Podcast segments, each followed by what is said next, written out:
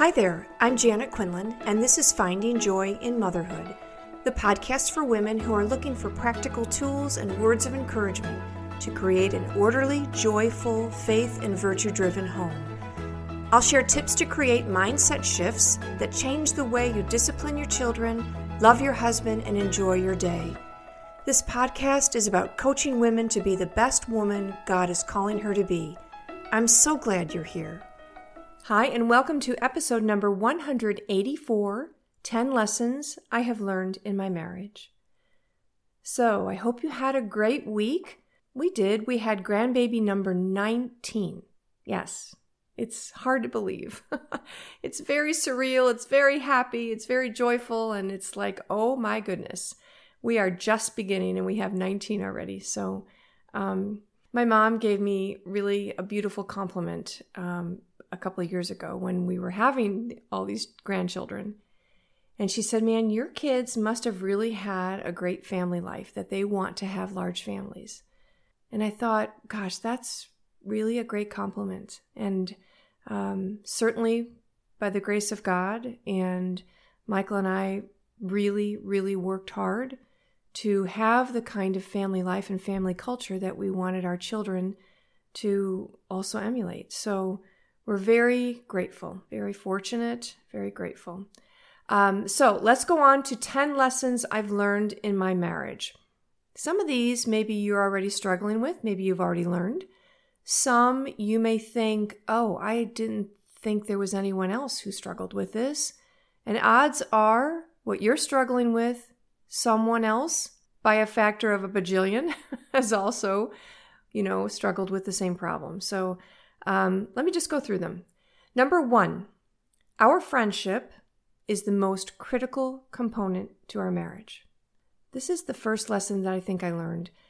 You know, intimacy is important. There's four different kinds, I think, of intimacy there's emotional intimacy, and physical intimacy, and mental intimacy, and spiritual intimacy. And we tend to think about the physical intimacy as a way to define the health of the marriage. And I just disagree with that. I think physical intimacy is important, of course, but it is, you know, such a small part of a 24 hour day that we cannot forget that really our friendship, our emotional, our spiritual, and our mental intimacy with our spouse is absolutely critical. And I think that's what fuels the physical intimacy. I think we forget about nurturing friendship and we just focus on physical intimacy. And if you find that this is something that resonates with you, have a discussion with your husband. Talk to him. Make a commitment to each other that you're going to work on your friendship. Because I guarantee you the physical intimacy will come when you're really intimate friends. Number two, my husband relies on my encouragement, my tenderness, and my confidence in him to be strong in the world. I had no idea how difficult it is for men out in the working world. I think it's difficult for women in the working world in a different way. But men are constantly assaulted with insecurities, inadequacies. They're not doing enough. And when they come home to a wife who wants to bring all that up for them, all their insecurities, all the ways they're failing, it's just crushing. So I realized early on that my husband really depended on me to encourage him, to be tender with him, and to have confidence in him. He used to say that the best part of the day was when we greeted each other with a hug and a kiss when he got home from work. So I would suggest that if you don't already, greet each other warmly, thoughtfully, with a hug and a kiss and some great eye contact. Doesn't need to take long, but it's a connection point that's so important for both of you. Number three, how I say what I say and why I say what I say is critical to the respect he feels from me. Sometimes we say things in a really snarky way. Am I trying to encourage him or am I just cutting him down? Am I pointing out his faults? Am I being supportive? That's all very important. So, how you say what you say and why you say what you say is critical to the respect he feels from you. Number four, we have to be unified in our parenting ideas and in our values and goals for our family. So, like Michael and me, we came from very different families with very different values and goals and the way to have family life and very different parenting styles. And we had to come together and choose what we thought was going to work best for us. And sometimes that meant compromise from him or from me. But it was more important that we compromised so that we could present to our children a unified front. Because if children don't have clear direction, both in discipline and in values and goals for the family, they are lost. They don't feel safe in the family unit. They need to feel secure and safe because their parents together are leaders. Number five, sacrifice for each other is the superglue of marriage. Stop thinking about what your spouse needs to do to make you happy. Just start thinking about what you can do to make him happy. How can you live a sacrificial love? When I stopped making Michael responsible for making me happy, guess what? We both started really living sacrificial love. I sacrificed out of love, and he did too.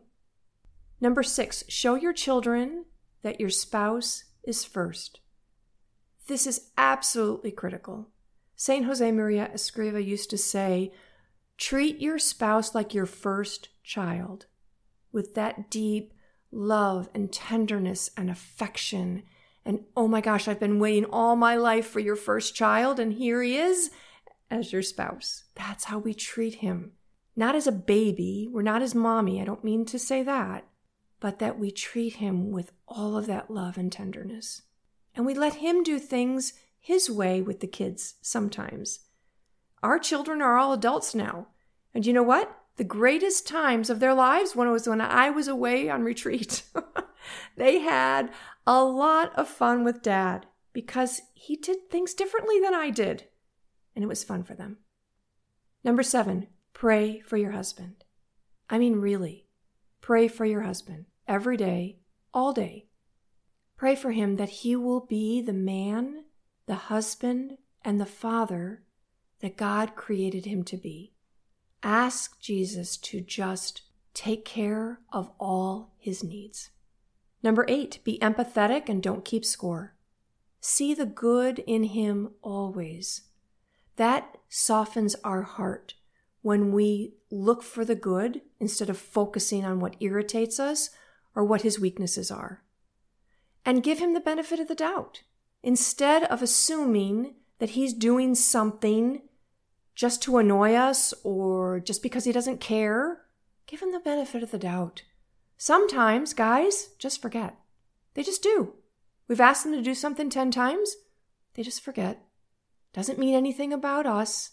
Doesn't mean that they don't love us or they don't respect us. They just forgot. Don't assume his actions mean something that they don't mean. Number nine, be patient with his temperament, especially if it's different from yours. You are both figuring things out as you go. And now, Michael and I, in our 60s, we are more alike for sure than we were our first year of marriage. I've adopted some of his tendencies and he's adopted some of mine. That's the beauty of a long marriage is that you become like each other and you begin to appreciate that the differences in temperament actually add depth to your relationship. Number 10. Sometimes it is better to let the sun go down before an argument is resolved. So I'm sure you've heard this advice that, you know, we are often given when we're married. Don't let the sun go down on your anger. And we tried to do that. And what we found at 10 o'clock at night, when we were exhausted, and we knew that the baby was going to wake up at two in the morning was that we got angrier with each other. It was so bad. And so we would just fight for hours trying to resolve something, but we couldn't resolve it because we were too tired. So sometimes it's better to say, hey, let's talk about this tomorrow. And I am a person who is not comfortable when there's conflict. So that was very difficult for me. I wanted to resolve it right away so I could feel better. But what I had to realize was I will feel better in the morning when I can think clearly and logically and with less tired emotion. And we often resolved our conflicts so much quicker. All right, and here's the bonus one. This is my bonus lesson. Be committed for the long haul. There may be days or maybe years when you're struggling. Maybe you're struggling with addictions, his or yours. Maybe you're struggling with betrayal or feeling like you're in a one sided marriage. Challenge yourself to love unconditionally. Then, from that space of loving unconditionally, challenge him lovingly. You may need to create boundaries or make requests around his behavior, but from a place of love and compassion. When our spouse feels love, acceptance, compassion, and sometimes heroic sacrifice, that's when they're inspired to make the changes that may otherwise be extremely difficult to make. Thank you for being here. Know you're all in my prayers. Take care and have a great week. Do you have a life coach who helps you be the woman you want to be, the woman God has called you to be?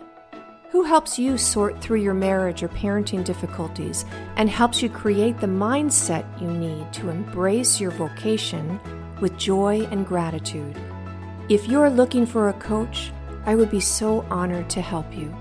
Email me at janet at findingjoyinmotherhood.com